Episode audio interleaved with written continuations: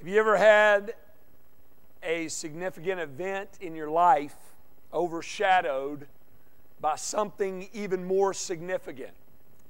Maybe it's a, a birthday that is unfortunately overshadowed by some sort of tragedy, or, or a holiday that is overshadowed by an even more joyous event that, that may even make that holiday more enjoyable, more memorable. I know some of you have stories that, that come to mind right away. And here's the thing history does not look at all events equally. There are certain events that, though they should be remembered, they deserve to be talked about in history. They oftentimes get overlooked, not necessarily because they're not important, but due to timing.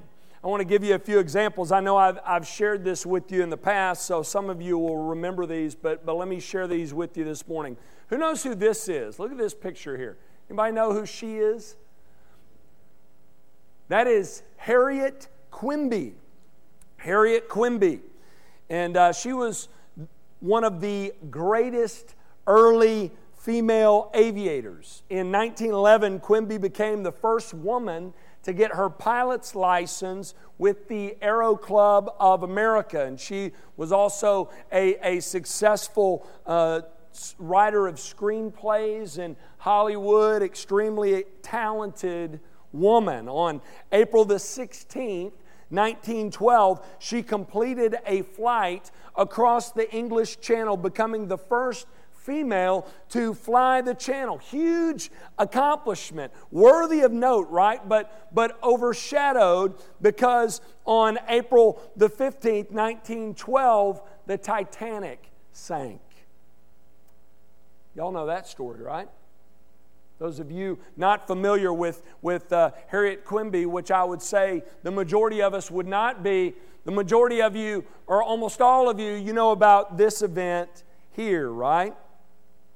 Two and a half months later, Quimby died in an accident during an aviation contest in Boston, and, and still to this day, her and her accomplishments, they're not remembered like the sinking of the Titanic. Let's fast forward a few decades to January 19th, 1969. We've got an adventurous explorer named John Fairfax. Here's a picture of him. He became the first person to row a boat across an ocean by himself. For six months, he rowed his boat across the Atlantic, battling storms and exhaustion, and landed on that day, on January the 19th, in Florida though an incredible event, right, should be remembered forever. Believe it or not, it was overshadowed by another event on the very next day. On July the 20th, 1969, the eyes of the world were on the Apollo 11 astronauts who became the first humans to walk on the moon. Events in history, overshadowed by even greater events. If you have your Bibles, turn to Mark chapter 15.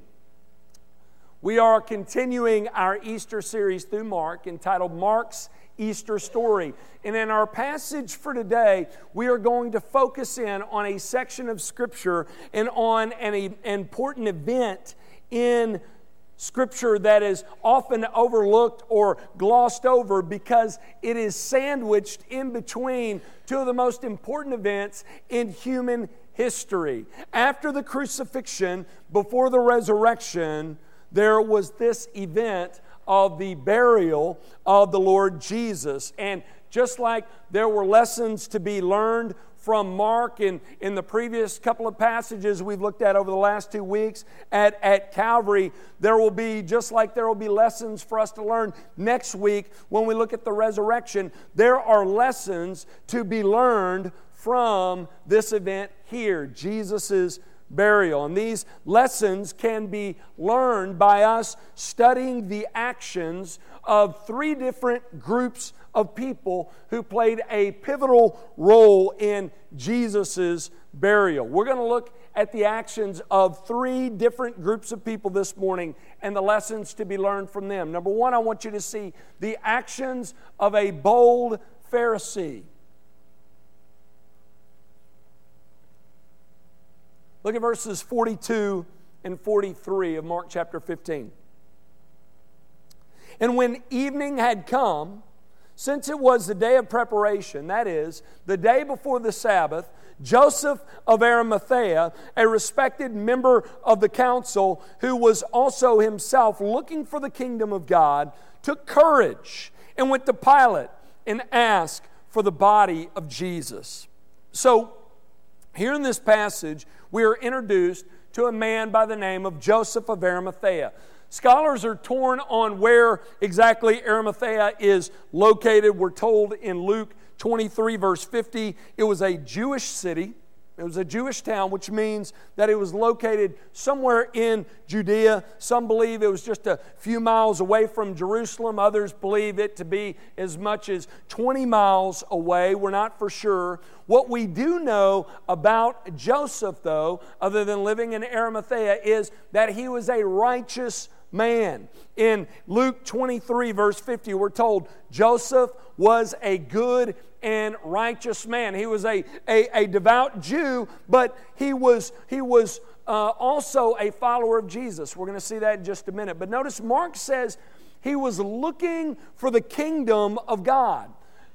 Joseph was a, a truly devout Jewish leader who understood God's promises of rescue, his promises of salvation. He was longing for, he was looking forward to, eagerly anticipating the work that God had promised he was going to accomplish through his promised Messiah. And there, there's something else we learn of Joseph. We just said it a moment ago. We, we learned that Joseph believed that Jesus was God's promised man. He was his Messiah. Joseph loved Jesus. He knew Jesus. He learned from Jesus. He followed Jesus. We're told in Matthew 27 57 that Joseph was a disciple of Jesus. He was a follower of him. He looked to him, believed on him.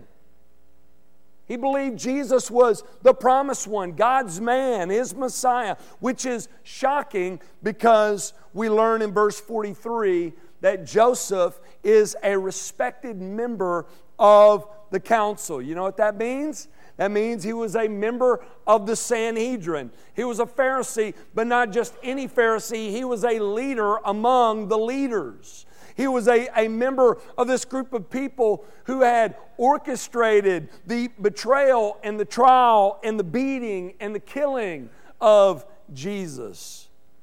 How is he able to do that?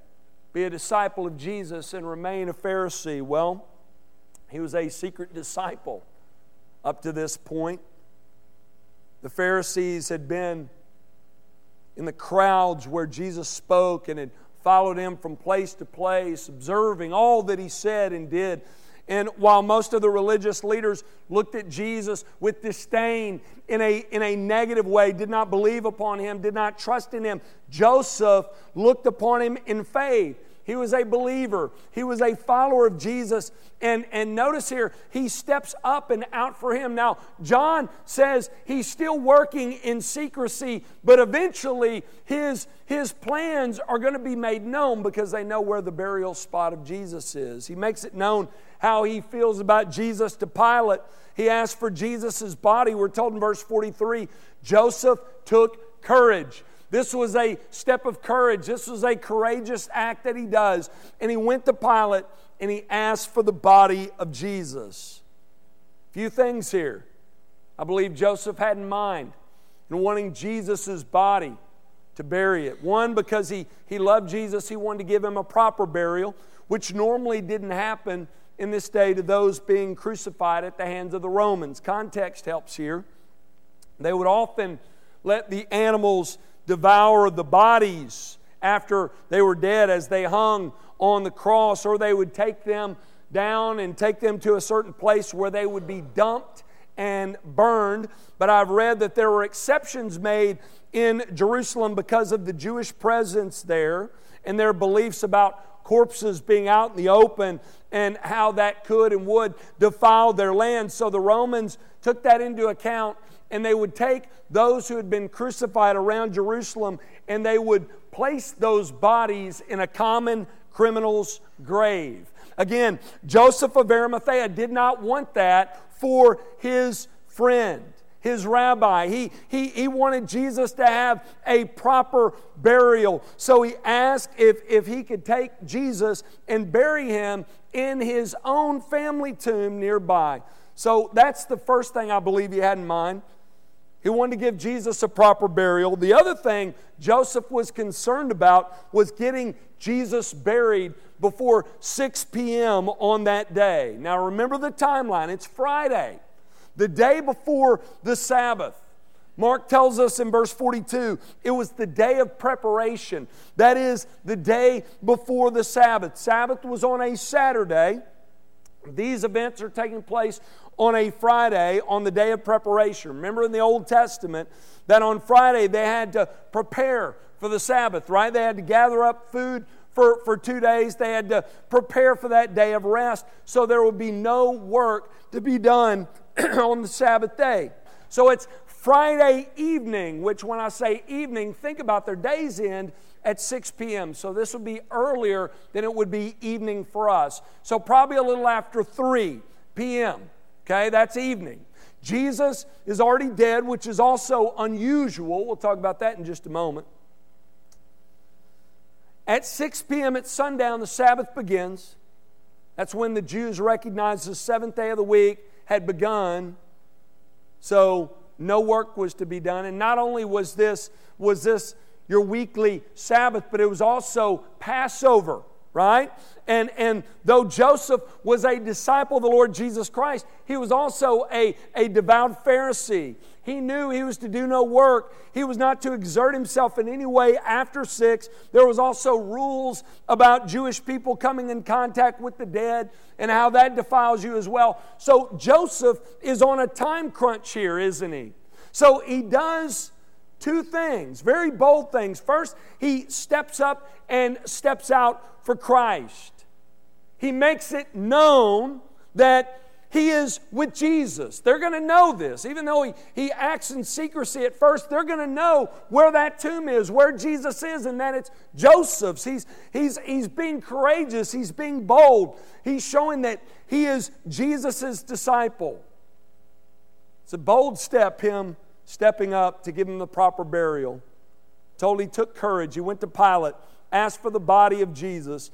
This was a dangerous stance to make at this time because he could lose everything. Jesus said this is going to happen for those who stand strong for him. He says, They're going to hate you because of me. You'll be put out of the temple. You'll not be allowed to meet in the synagogues. You'll be disowned by family and friends. That's exactly what happened when we carry on into the book of Acts, right?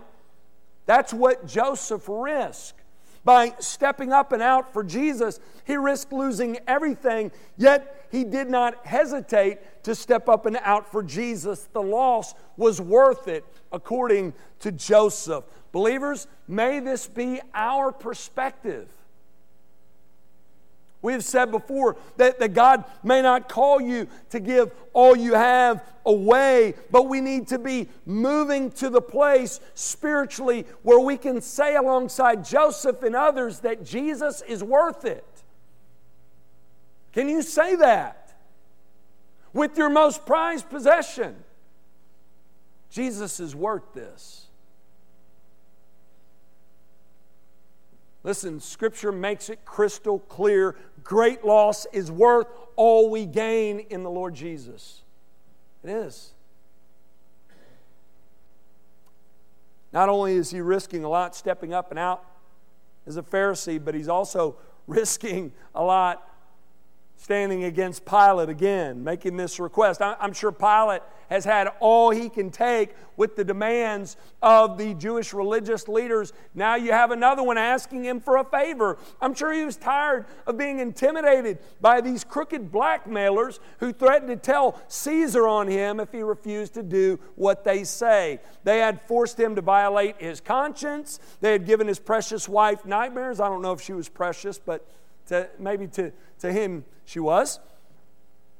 They openly opposed his decisions. He didn't like them one bit. You can be sure of that. Now you have another one asking him for a favor concerning Jesus. Only family had the right to the body of a condemned criminal who had been killed. So this is a, a big favor he's dialing up. We see how much Joseph loved Jesus by what he risked for him. What would be said of you? Would people be able to know how much you love Jesus for how much you risk for him? You see that in Joseph's actions, don't we? Notice here that, that Pilate is surprised, not by the request, but by the fact that Jesus is already dead. Look at verse 44. Pilate was surprised to hear that he should have died already. And summoning the centurion, he asked him whether he was already dead.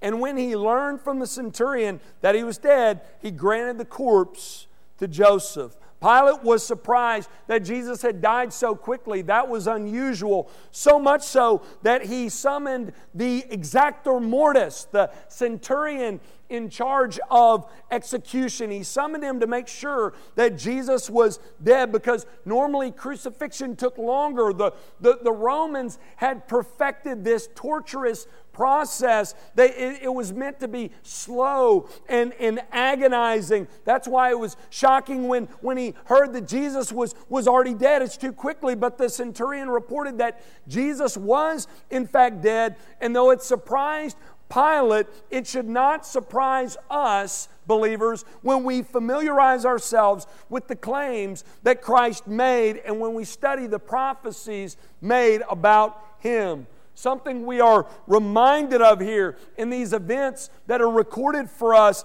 is that Jesus' life, get this, was not taken, it was given. You get that?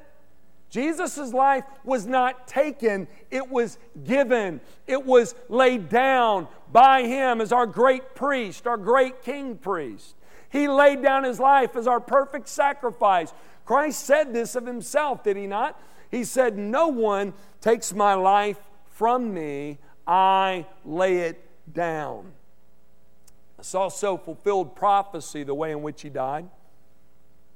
Notice that because Christ was dead by three, they didn't have to break his legs. That's important.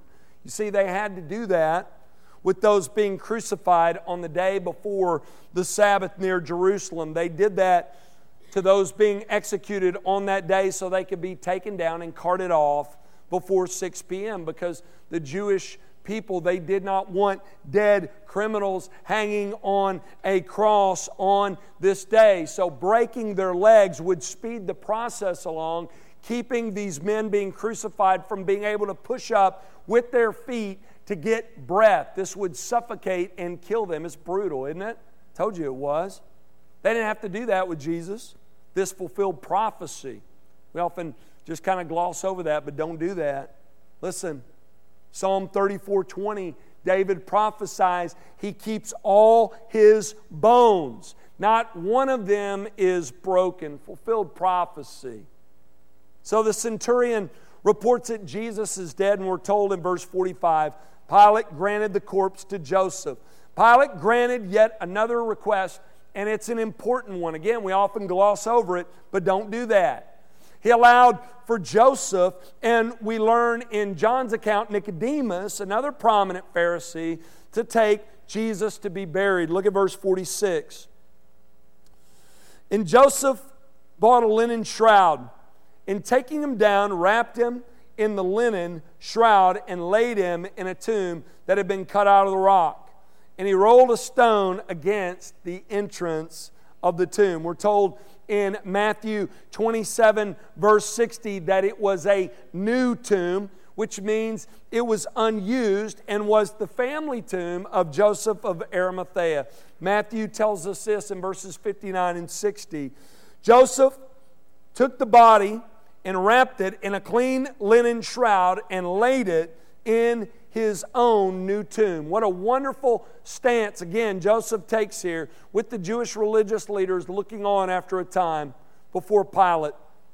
When most everyone else was in hiding, Joseph was standing strong for Jesus And we learn from other places in Scripture that what Joseph does here in taking Jesus from the cross and taking him to his family tomb, it fulfills important prophecy all over the place. Let's take a moment to look at a few of these before we move on.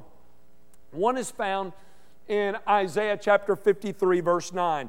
Well known chapter filled with fulfilled prophecy about Jesus' death. In verse 9, we're told, And they made his grave with the wicked and with the rich man in his death. This is truly amazing. Jesus was buried like every other sinner, with sinners who had lived and died. He was buried in a place where other sinners would eventually be buried and close to the tomb of others. But notice here, we're, we're told by Isaiah hundreds of years before this event here that his grave will also be with the rich man. Now, whose tomb is he in? Who's been tracking with me? Joseph's, right? Listen to what we're told about Joseph.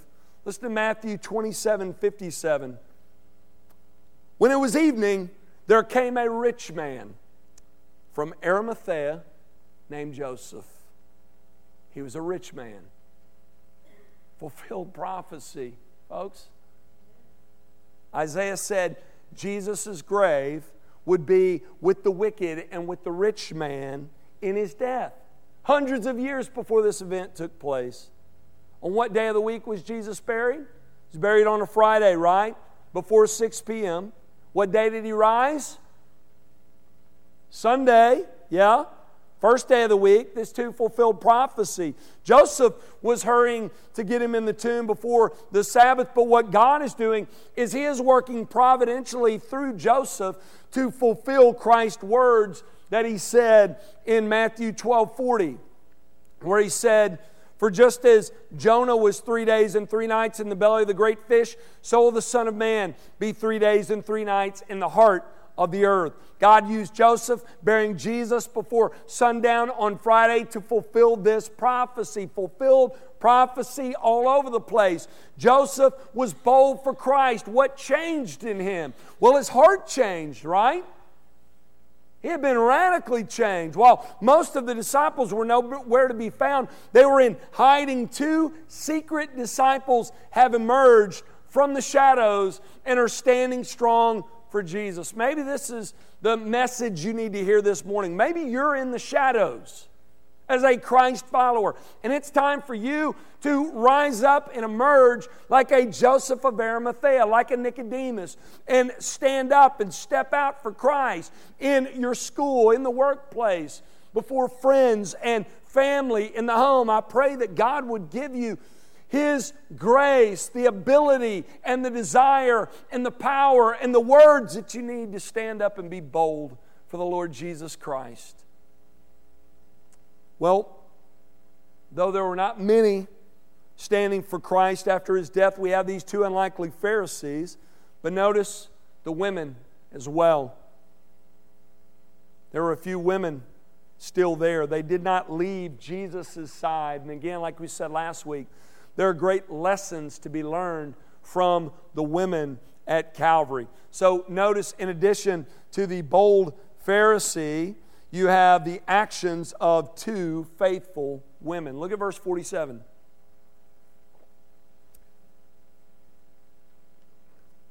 Mary Magdalene and Mary, the mother of Joseph, saw where he was laid. Now, remember, we, we talked about these faithful women last week. Mary Magdalene was a devoted Christ follower. The other Mary mentioned in this passage is the mother of, of James, the wife of Cleopas. They were there at the cross with Jesus during the darkest days of his life, and, and they are at the tomb. They'll be at the uh, tomb when we look at the passage next week to witness Jesus' resurrection. Mark, by mentioning the women at, at Calvary during Jesus' crucifixion and, and at the burial and at the resurrection, he is making a point he wants us to see that these women are always with Jesus. They are faithful through thick and thin, no matter what. When Jesus said, Abide in me, this is what he had physically in mind, right? And spiritually. Be with me. That's where they wanted to be. Do you want to be with Jesus? Simple question. You want to spend time with them? Do you long to commune with them?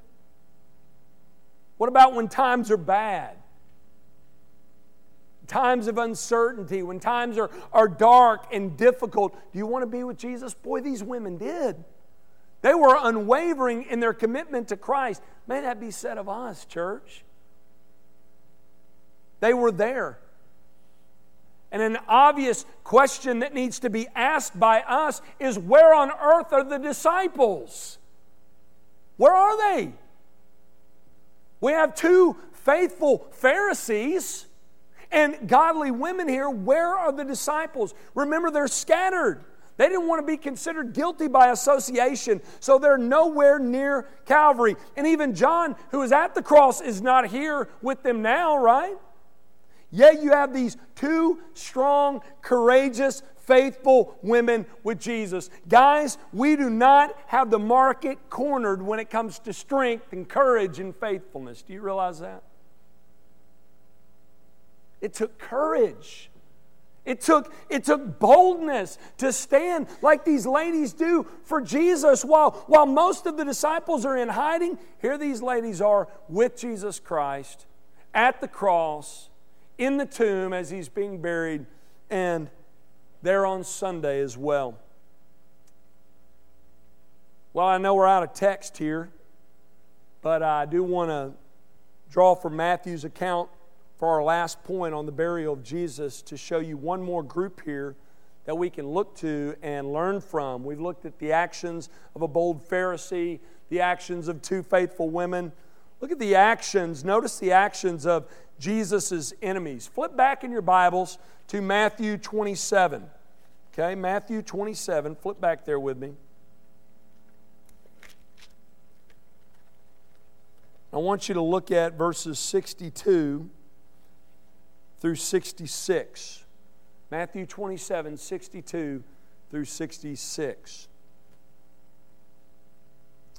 Here's what we're told.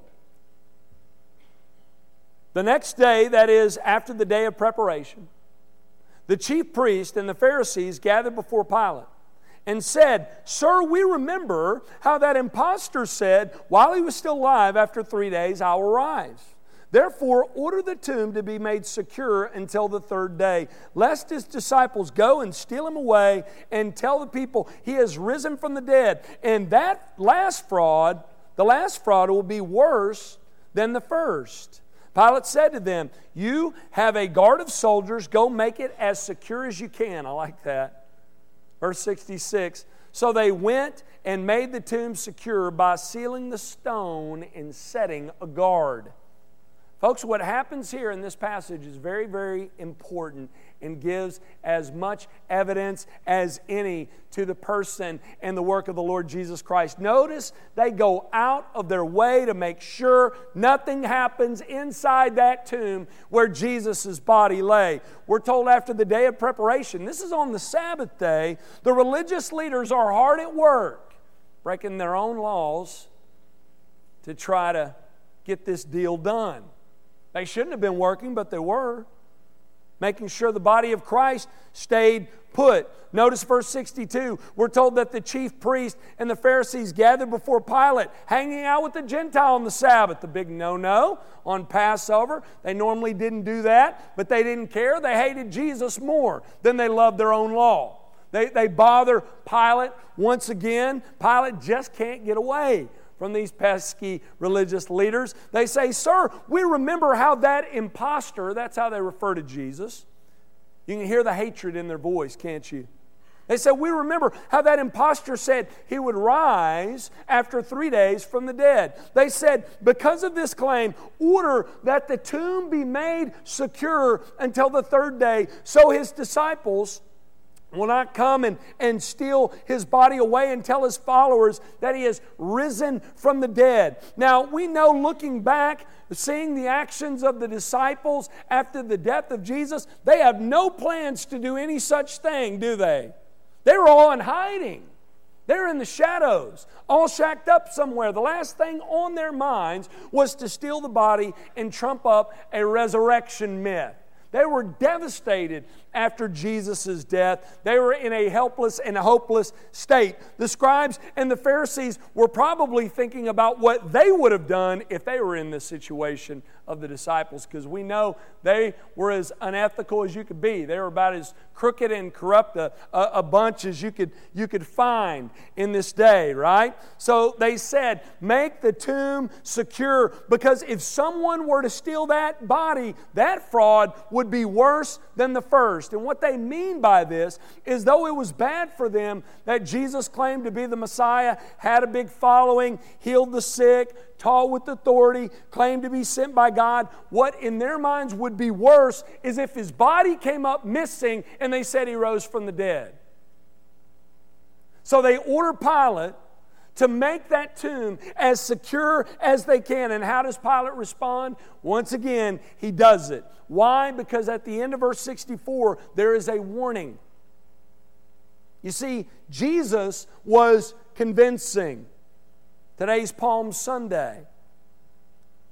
We know we're remembering that, that time when Jesus entered into Jerusalem. You remember what happened? When he entered into Jerusalem, people were meeting him in the streets, shouting, Hosanna, save now is what that word means. Save now. Blessed is he who comes in the name of the Lord. They were giving Jesus messianic accolades and, and that brought about unrest between Jesus and his followers and the Jewish religious leaders. The Jewish religious leaders warned that if Jesus' body turned up missing, they would be lost. Those people would be lost for good on Jesus' side. They would have an even greater division. And they warned Pilate about this division. It would be chaos, and Pilate doesn't want that. He wants peace in, in his area, right? So there would be greater problems on his hands, and Pilate doesn't want that, which is why he gives in. Look at verse 65 again. Pilate said to them, You have a guard of soldiers, go make it as secure as you can. Verse 66 So they went and made the tomb secure by sealing the stone and setting a guard. But we know their efforts were futile, right? All for naught. You know how I know that? We have to come back next week. All right? We will wrap up this series by talking about on Resurrection Sunday Jesus' resurrection. I'll let you in on a little bit. You should know, right? We're going to see next week the complete inability of God's enemies from stopping Jesus from coming up out of the grave. But you didn't notice something here. We're told in Matthew 27 66 they make the tomb as secure as they can, which was actually a big mistake for the Jewish religious leaders to push for this because if they would have left the tomb alone and open, there could have been a lot of reasons to give for why the tomb was empty on Sunday. Instead, what they did was they locked it down and sealed it up so tight that they made the explanation of a stolen body hardly believable. The only explanation that makes sense is a resurrection, believers. They seal up the tomb so that no one can have access to the tomb, and they set up the only possible explanation when the tomb is found empty. How about that? They're doing the, the Lord's bidding, right? We'll talk about the empty tomb next week. Let me close this morning by saying this. As we reflect on these three groups of people we've been talking about, there's a question that comes to mind, a simple question that I must ask, and it says, Where are you in your relationship with the Lord Jesus Christ today? Maybe you're here this morning, you can relate with Joseph of Arimathea, a closet Christ follower. Maybe that's where you are. You believe in Jesus. You want to be more, more bold for Him. You want to step out and step up like, like Joseph does in this text, but you're, you're, you're hesitant. You're, you're thinking about the consequences of that, and that makes you fearful. My prayer for you is that God would show you that your life is to be lived for Him and Him alone. It matters not what people think, it matters what God thinks, believers pray that that would be what drives you. It's to live to please Him and bring glory and honor to Him. And I'm, I'm praying that God would give you the, the grace you need, the opportunities you need, the support you need, the power you need, the words that you need to be more bold for Him. Maybe you're here this morning and you can relate a bit with the situation with the women in this passage. Maybe you've been following hard after Jesus, doing your best to follow Him faithfully, but you have fallen on some tough times. Some storms have hit. You feel lost. You're, you feel alone. You're drifting spiritually. My, my prayer for you is that your response would be like the ladies in this passage. I pray you would not waver. I pray you would not drift, but cling to Christ through the storms of this life and that he would, he would use what you're going through even to make you more and more like Christ. He would take you from where you are through that storm and that trial, and you, your faith would not waver and you would continue to follow hard and fast after Jesus. That's my prayer for, for you. Respond like the women do want Jesus, desire Jesus, look to Jesus, cling to Jesus, trust in Jesus, follow hard after Jesus, no matter what. No matter what. Maybe you're here this morning, you can relate to the unbelieving scribes and Pharisees in this story. You're set against Christ. You don't believe in Him. You're not trusting in Him. You wish people like me would stop talking about Him. Maybe that's where you are. This is you. My, my prayer for you today is that you would come to see Christ for who he truly is the King of all kings, the Lord of all lords, and you would come to understand and believe, and that you would, you would trust in the great work that Christ has accomplished on your behalf. I pray that, that you would understand and believe that Christ is God the Son, left the riches of heaven for you, became a man for you, lived the life you could never live, a life without sin, a life in perfect fellowship and relationship with God the Father for you and for me. And He laid that perfect life down. He was raised back up for us so that we, through faith alone, in Him alone, could have Christ's righteous life in exchange for our sinful one. So that through faith alone in Christ alone, we could move from enemies of God to being children of God. I pray you would see that. I pray you would understand that work today, and I pray that you would trust in Christ alone for your salvation today. If you have not, now's the time. Acknowledge your sin, forsake your sin, express your need for what Christ has done, and trust in Him alone for your salvation.